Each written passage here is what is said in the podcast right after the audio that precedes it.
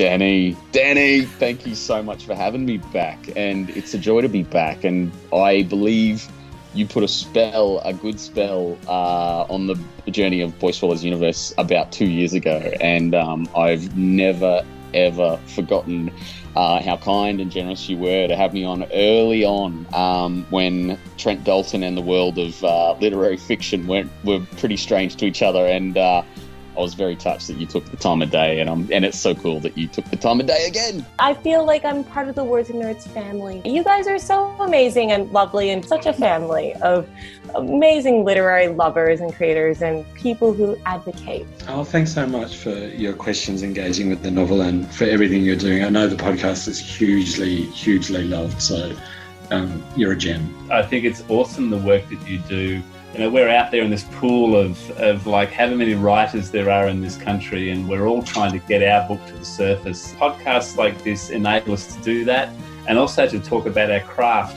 Dani, you're a gift from heaven. I love that you're such a great supporter and advocate for not only kids' books but adult novels too. I love your interviews across the board. Kudos to you, Dani, for uh, for getting everyone to relax so much that they open up and tell you such interesting things for the benefit of your listeners. So, Thanks, Yeah, well done. That's so true. Oh my gosh, I just told you all these things that I've never talked about before. I could never edit that bit out. I could do this, and I was just so comfortable that I was like, ah, ah, ah, ah, said all this stuff. It's a special knack. Who wouldn't want to celebrate this fabulous podcast?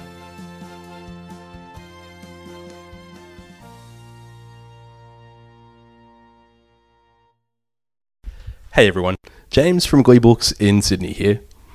This weekend, Words and Nerds is brought to you by us.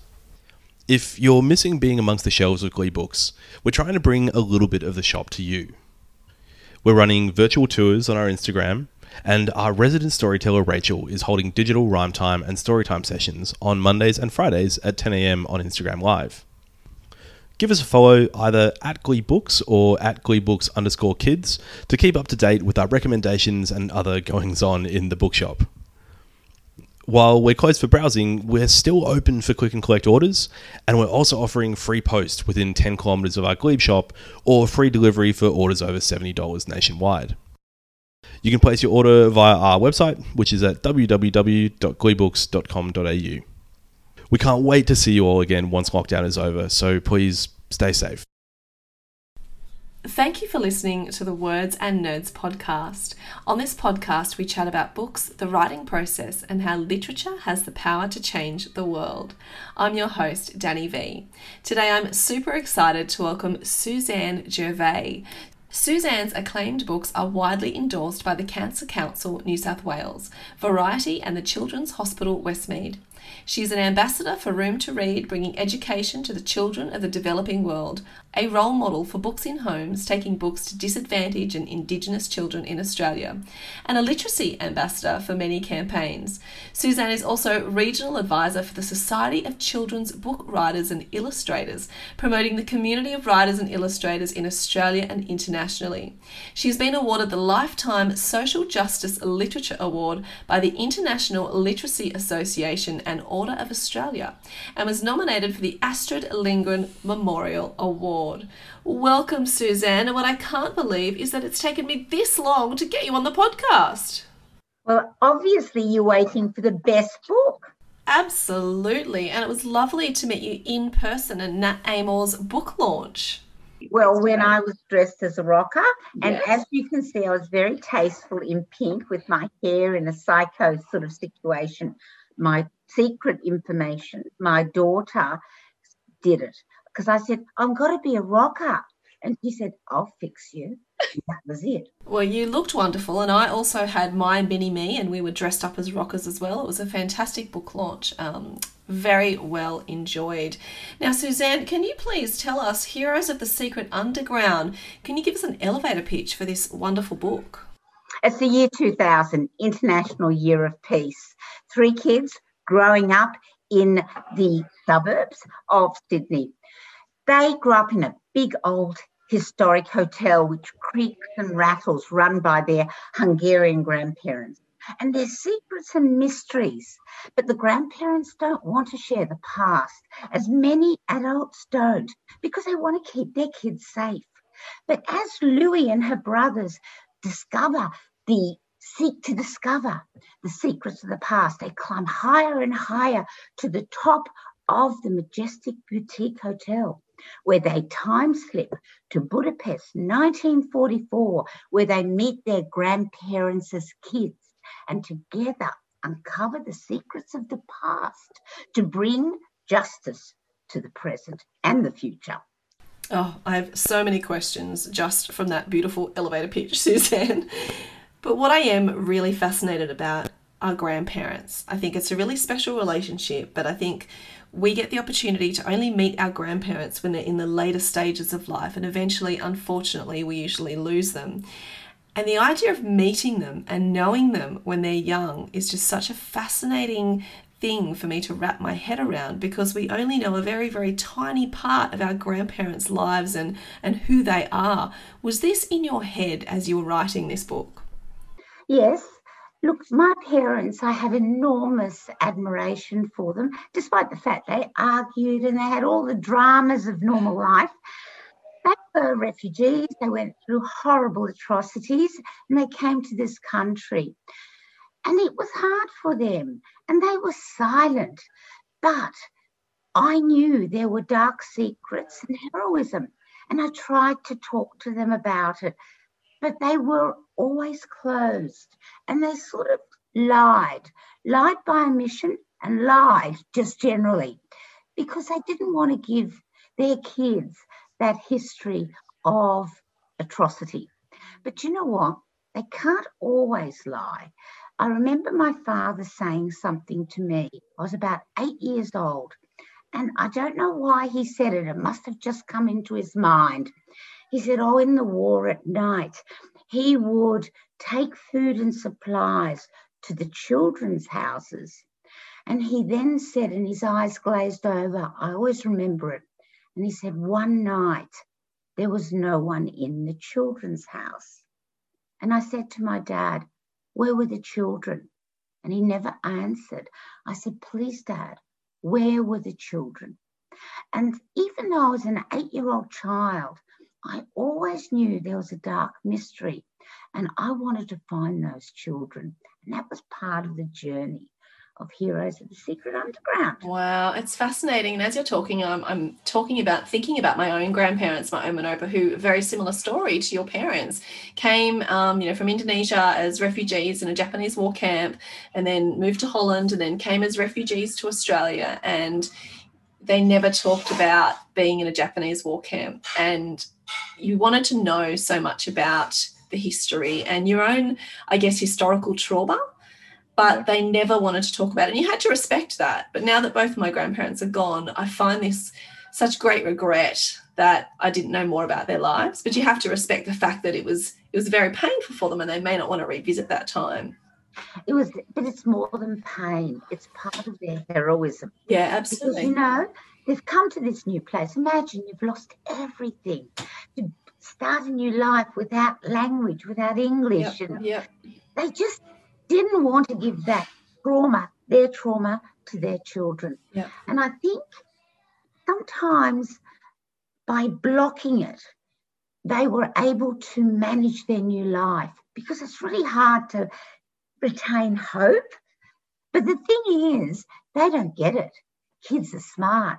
They know everything. and we knew there was secret. Yes. They didn't get that. And you know what?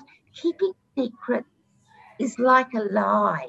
And until we can find them, how can we go forward? We must understand the past Mm. to have a different future. We must Yeah, no, I agree with all of that. And you're right, when you're a kid, there are hints to it. You know, there are some things that they were really, you know, strong about. Like you could never waste any food. You know, they're oh. absolutely fanatical about it. And now I get that. You know, as a kid, you're like, oh, I just don't want to eat my dinner. But now you go, oh, I understand that because it was such a scarce resource, you know, when they were in their war camp. So perspective, I think. It is, and you know, I always wondered about that too. And when people came over, the overfeeding, it Yes. was startling. I mean, how many cabbage rolls does one have to eat? It's too much. I remember that. If you didn't have four helpings, you were ill and something was wrong with you. It was absolutely dramatic. They came, it came from scarcity, and I told, and it included so many of my parents' hinty stories are in my Heroes of the Secret Underground. And I remember my father saying they had a little salami, not much, but they kept that salami and he had a penknife and he would just cut a slice so that everyone wasn't starving. So it's interesting, isn't it? Mm, it is. It's very interesting, and I I am also really fascinated about um, you know I've read about trauma being uh, brought down in through generations on a cellular level, and that really interests me too because when you think about you know your parents or your grandparents, you wonder how much of that trauma has actually um, stayed with you in your genetics unknowingly. I find that completely fascinating, completely off topic, but I find it fascinating. I actually believe that. I Mm. believe that um, trauma genetically changes you. Yeah, yeah. And you know, um, I was doing some research on Romanian orphans. It was terrible. They put these kids who were disabled and um, orphans in these horrible, horrible places in Romania, and they were run by very, very cruel staff. And these children were there, you know, often all their lives. But when they were adopted by often Western people, the trauma of where they came from, their first seven years led to a permanent disability that no education could actually eradicate. Mm. And so I do believe in the passing on, especially in the early years, of that genetic trauma. Yeah, absolutely. No, I believe it too. And you see, you know, there's a lot of research being done. And I always sort of was invest I was investigating my anxiety, I guess, because I have the same sort of nervous energy as my my Oma had. And I was like, I wonder if that, you know, I don't know, I don't know where anxiety comes from, probably a range of places. But then it did occur to me, you know, I wonder if those things are, are you know, given to you throughout hereditary on that cellular level. So it, it fascinates me, really does. And let's get into something a bit fun. Tell me about the time slip because this is a fantastic idea, and I just found so much joy in this, particularly meeting your grandparents. As young people. I love this so much. it is extraordinary. And you know you look at the you know your grandma my you know my mother her eyes were this emerald blue uh, emerald green. And you come down and suddenly you see this girl with these emerald green eyes and you think but could it be my mother? Could it be my grandmother? And that's really an interesting premise. But writing a time slip let me make it clear i have never written a time slip in my life and i will never write one again Okay. So you say, oh, it should be easy to write a time slip. Wrong. Firstly, do I want to be cliched? No. And every time slip, I mean, I'm not going to walk through a cupboard. It's done in Narnia very well. So, cupboard gone. And every time slip that I have read is often the same premise. How original is that? I didn't want that. And so to create a time slip which incorporated the symbolism and themes of the whole novel was a humongous challenge. I have to say, I really, really wanted to go into a cliche. I did. I just walked through that door, knock over everyone. No. And so working that time slip has to be so thought out. And it is not about moving from one time to another. It's about taking the themes with you, the characters with you, taking the symbolism till you create something extraordinary. And that was hard for me to do. Mm, I love that. And I love the honesty of that too, because I can understand that that would be very difficult. And I was going to ask you about the different types of settings and how much research you had to do. And what I'm interested in actually, as well is contemporary characters of what they know in their contemporary setting and then throwing them backwards, how does that affect everything? Well, one of the things that as a writer, I always believe in character and not in a boring, you know, how do you write? You must write character, have this, hair, that, oh, boring. No, I believe in the heart of character. And character will go through time slips, will go through all sorts of experience as long as there's integrity. And that is why I could move from 2000 to 1944 because everyone knows those characters. They're real people. They're your mates, your friends, that you know them. And once you know them, you can go anywhere with them. And that's the true secret. But the other thing, on a technical point, every single thing in a time slip has to be referenced. So if I had a red, you know, rose in the year 2000 in summer, because there are different periods, summer, winter, I've got to find a red winter rose in Budapest, Hungary, and I'm doing the research. Where's a red? Yes, they had them, so I could include it. There's bats in Sydney and Australia, and you know where I live, and I thought, oh, there must be bats. Where? Where? Margaret Island, Margaret Island. So every single thing in that book is actually validated, checked, double checked until there is a true parallel. One thing in one world equals another thing in the other world. And that was really, really hard to do, actually. Mm, but fascinating as well. And I love that parallels. And I wonder how many readers who've read it picked that up or if they just absorbed it. You know how you just absorb those things and that's what made the story enjoyable. But I think that's wonderful, picking up the themes and the symbols and, and crossing them over in those parallel worlds. I love that so much. Well, I have to say that readers, and especially young readers, they can always pick up a mistake. It's a radar. I take it. Like if you do the wrong color, they'll know. So even though I don't expect them to understand my incredible research and checking, I want them to believe me. Yes. Absolutely. And that's when they can get really immersed in that story. Absolutely. And mm-hmm. character, like you said, the heart of the character. And I love that. I love that once you've got the heart of the character, you've got the story and you can take them anywhere. I think that's glorious. I love that so much. But I did do a lot of research. I went to Hungary with my daughter and I went to find the glass house. One of the things in this story is that no one has written about the glass house, or very few people. You can't really find it.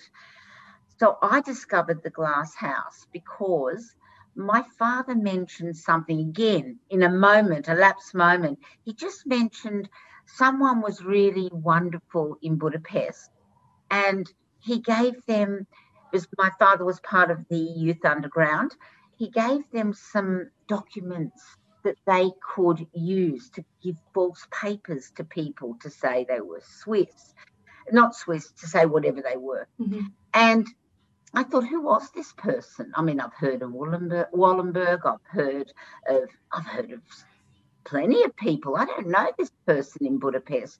So I did the research, and there was a man. His name was Carl Lutz. He was the vice Swiss consul and a very committed Christian. And he believed he was put on this earth to do one great act of courage. Wow. And he was sent to Budapest. And of course, Swiss were neutral, so they represented all the countries who were at war.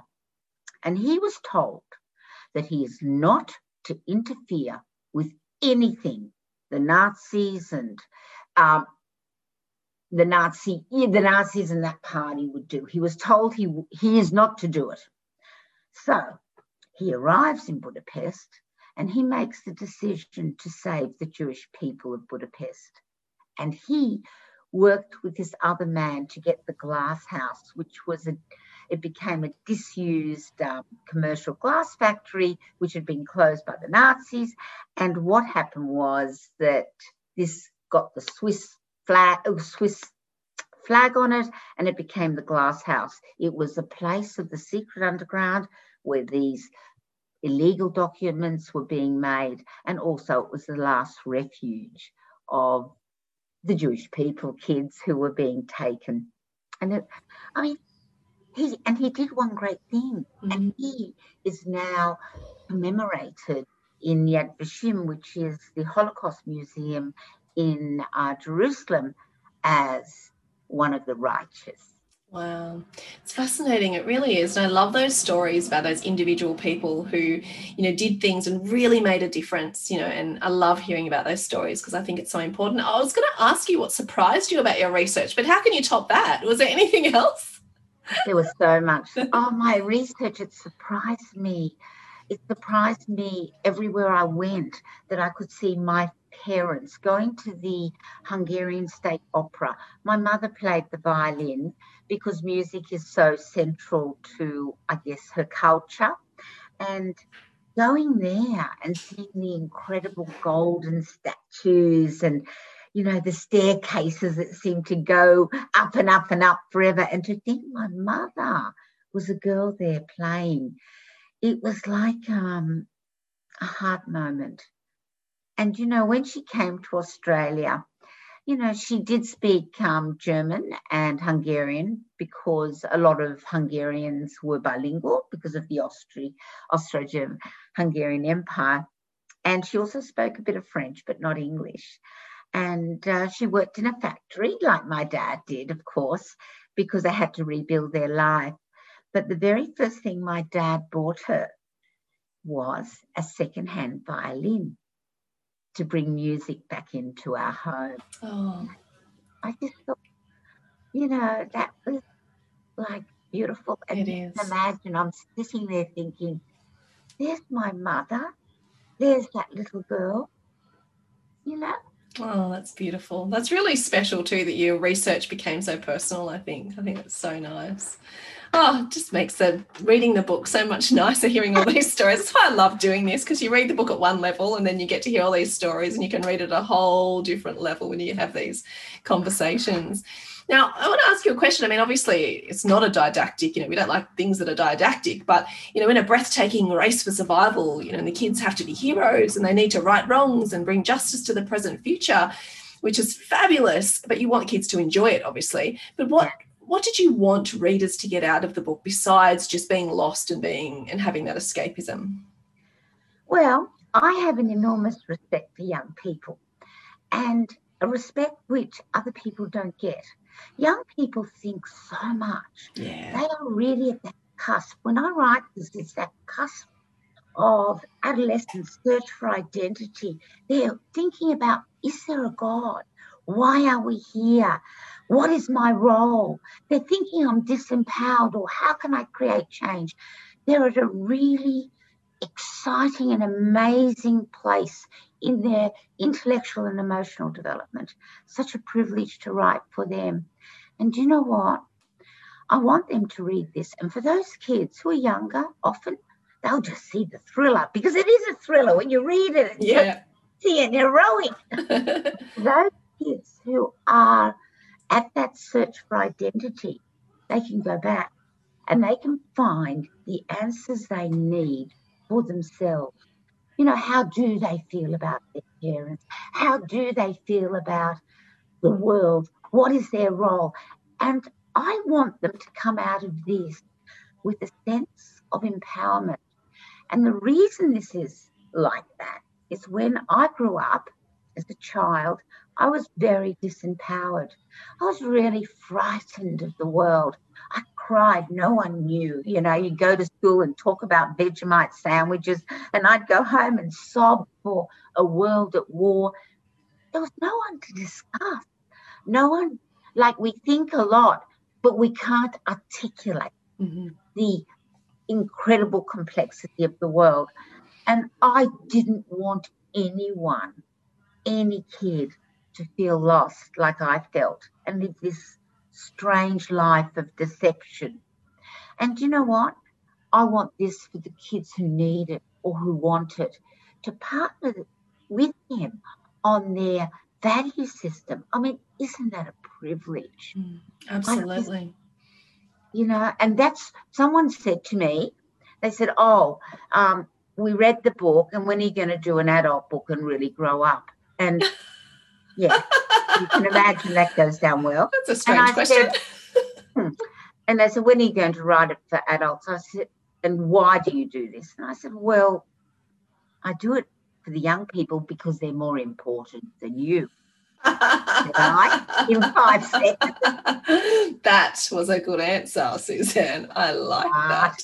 But you're you're not wrong. I mean, the young people, they're, you know, obviously going to shape our future and, you know, they're going to be the ones who are going to, you know, be the people in charge. So it's very important to nurture those ideas. And I just wish I'd known when I was that age how important that time was because you're just so full of fear and doubt and anxiety. But you wish you'd known that this is this is a special time, you know, when you're learning and developing the world. Look, I'm still learning and developing about the world, but you know, it's a bit different.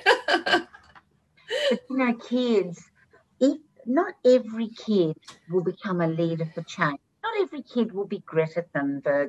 Not every kid. But you know what? Enough of enough of them will understand the issue of values and Yeah. who they're going to be. Enough of them are going to be following the right path Yeah. as they see it.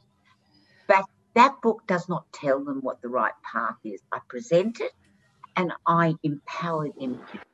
Mm. And like you're saying, I totally agree with you. I don't think you need to be a leader of change, you need to be Greta or anything like that. I just think you need to be a person who believes in the good things in the world, and then you can pass them on to the people around you, and you can bring up your children in that kind of way. And that makes a massive difference. Like that's probably a bigger difference than being a thought leader or whatever, you know, just changing or or being with those people and, and changing those little parts of your world because if everyone did that you know there's that massive flow on effect so i actually think you're spot on you know you don't have to be this great leader fantastic if you are but it, it's it's important just being you know a human in the world with with good intentions i think And I agree. And, I, and as I said, the other thing is I want them to know they're strong in who Mm. they are. Yeah. Like they're just going to be strong and it will change the world. And that's a really big issue. I mean, I sometimes get overwhelmed by the world. In fact, not sometimes, mainly all the time. i feel you And you know what? I want them to know, even if it's a little change, if it's a little thing they do, it's enough. Yeah. If we all did that, Yeah. it's enough. And, you know, I'm hoping. And so that's really a really strong driver in everything I write, to be mm. honest. Oh, I love that. I love that so much. Uh, Susanne, I know you've listened to the podcast because you've said such nice things about it lately. So thank you so much. I really appreciate that. Like I said, it, it makes all those hours spent so much, you know, so worth it when people enjoy what they're listening to. So thank you. But you know, this question's coming. So, Susanne, why do you write? Okay, why do I write? Well, primarily because I suffer. I know you didn't think I was going to say that, but it is because if I didn't write, how could I work out what's happening? So for me, writing, I thought everyone had a novel in them by the time of year eight. No, they didn't, but I did, and I would write non-stop, not to be a published author. And to be honest, to be a published author is fine, no problem. Um, but that can't be the driver for writing. It can't. If you work out ideas, if you create those stories, it's to share with your family, your friends, yourself. But I became a published author when the greatest tragedy in my life happened. My beautiful father, who I've written Heroes for, he died um, of a terrible brain tumor. And when he died, I remember, you know, leaning against the hospital wall and thinking, I can't have this much pain and live. Hmm. And my father gave me a gift, which I'm always grateful for. I suffered so much. And then the gift was I began to write the story of my dad. Wow. And as I wrote them, he settled into my heart and he is in everything. Oh, I write. Sorry, I think I need a moment. I love that so much, and uh, just the thought of I can't live with this pain. It's just wow. Thank you for making me cry there, Susanne. That could be a first. I'm good at making people know. Uh, look, I, I, we are in lockdown. It's been a pretty flat day for me, so I think this has just topped it off. but wow, yeah, absolutely. And I love how you sort of changed that pain and moved that pain into something that you could create something for him and for other people. Wow. And it's extraordinary. You know, I both have my parents still on this planet and I'm thankful every single day. But, you know, I'm an only child and not that that makes a difference, I don't think. But the thought of, you know, that time coming is just, you know, and that's why I related to what you said. It's just how do you, how do you live with that much pain? And you know, the thing is, people will give you the cliches, you know, you'll get over it, it'll be fine. And you feel like saying, I don't want your cliches. Mm. I'm dying here. Yeah. And you know what? It's such a special thing to translate that love into something positive and Yeah. it honors your parents. Yes. It does. And like if you're an artist or a musician, just to transform pain into something that is based on growth and understanding, not only for yourself but for others. I just think it's a gift. As I said, my mm-hmm. father gave me a gift. Absolutely. Absolutely. I love that so much. I love all of that so much. we went on a lot of tangents there, Susanne. I didn't expect that answer from you. I was unprepared, but it was really lovely. Thank you. And thank you for being so honest because it's, you know, it's, it's, it's hard sometimes talking about these things. So I thank you for that. But we seem to do that on this podcast. We seem to just go really deep, really fast. So you didn't disappoint. Oh, I'm glad to hear that. I love the podcast. So you're doing well. Thank you so much. Well, thank you so much for your time, Susanne. I loved having this chat with you and I loved meeting you the other day. And your book is fantastic and hearing about all your research and all the heart that you've put into it and how you wrote it for your father, it just makes it so much more special. So um, I'm sure readers are enjoying it too. And the purpose, you know, of you writing it too for young people, because young people are amazing. And, you know, I was a teacher for 17 years, a high school teacher, and kids and young adults, they just remind you about the joy of life. Because sometimes being an adult's pretty boring, pretty serious, and they just Yeah. remind you that, hey, there's joy here, lady. Don't forget. And I love kids, and they do always surprise me, often annoy me, but I do love them. And sometimes when they're asking people to talk to, you know, thousands of teenagers, a lot of authors are nervous, not me. I'm so happy. They challenge me. Love it. and if and if you don't do a good job, they'll tell you. They're not Oh, yeah. shy about telling you. Right in the head. so if they love you, you know that it's completely authentic. Yeah, Thank you so much, Susanne. It's been an absolute pleasure. Thank you so much.